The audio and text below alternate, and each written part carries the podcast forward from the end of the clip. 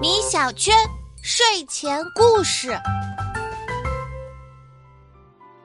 米小圈，妈妈今天接着给你讲凤姑家的故事。好。话说，嫁到张家的凤姑既聪明又能干，于是张姑老索性让她来当家。凤姑治家有方，张家的生活也渐渐宽裕起来，吃的穿的样样都不用发愁。现在张姑老再也不用操心家里的事了，她每天就在门口晒太阳，或者和邻居喝茶聊天要不就在家里逗逗小孙子，日子过得又舒服又自在。这天。张姑老又闲坐在大门外，想到家里现在如此舒心，就随手在地上捡起一块黄泥，有感而发的在大门右边写下了“几家能挤我”几个字，随后又在大门的左边写了一句“万事不求人”。张姑老看着自己写的对联儿，越想越得意，还手舞足蹈的唱起了歌。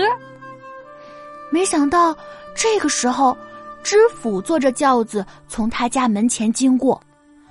他看到门边十个黄色的大字，又瞧见张古老那得意忘形的模样，便吩咐手下说：“放下轿子，去把那个老头带过来。”张古老不知道发生了什么事，惶恐不安的走到轿子前：“小的拜见知府大人。”不知知府大人有什么吩咐？知府铁青着脸说：“张姑老，你好大的胆子，竟敢夸口说万事不求人！就连本知府我，还常常要去求宰相、求皇帝呢。你这么说，就等于是瞧不起我喽。”张姑老吓得大气都不敢喘。啊大人，您误会了，我不是这个意思呀。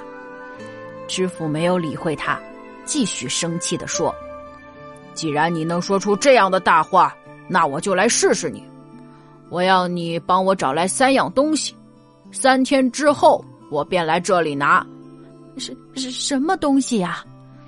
第一样是公牛生下的小牛，第二样是和海水一样多的花生油，第三样。”是一块能把天完全遮住的黑布，我倒是要看看你是怎样万事不求人的。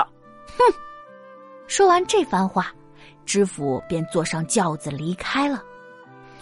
张姑老挖空了心思，也想不出办法应对，愁得整天茶饭不思。细心的凤姑察觉了，便去问他原因。张姑老无精打采的把事情说了一遍，最后叹了口气说：“唉，说了有什么用啊？你们也帮不上我的忙。”凤姑听了，则微微一笑说：“我看您没有错，咱们吃自己家的，穿自己家的，本来就是万事不求人啊。您放心，这三件事啊，就交给我吧。”三天之后，知府果然来了。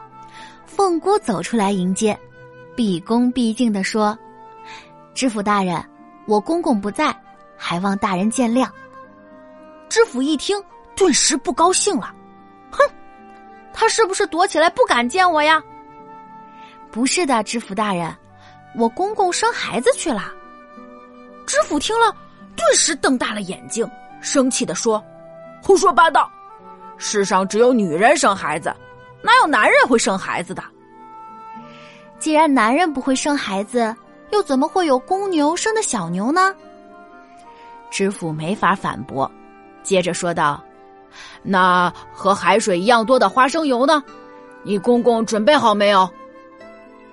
凤姑听了，立刻拿出一把勺子，说：“花生油咱们多的是，不过呀。”还请大人先把海水舀干，这样我才能把花生油倒进去呀。海那么大，怎么舀得干呢？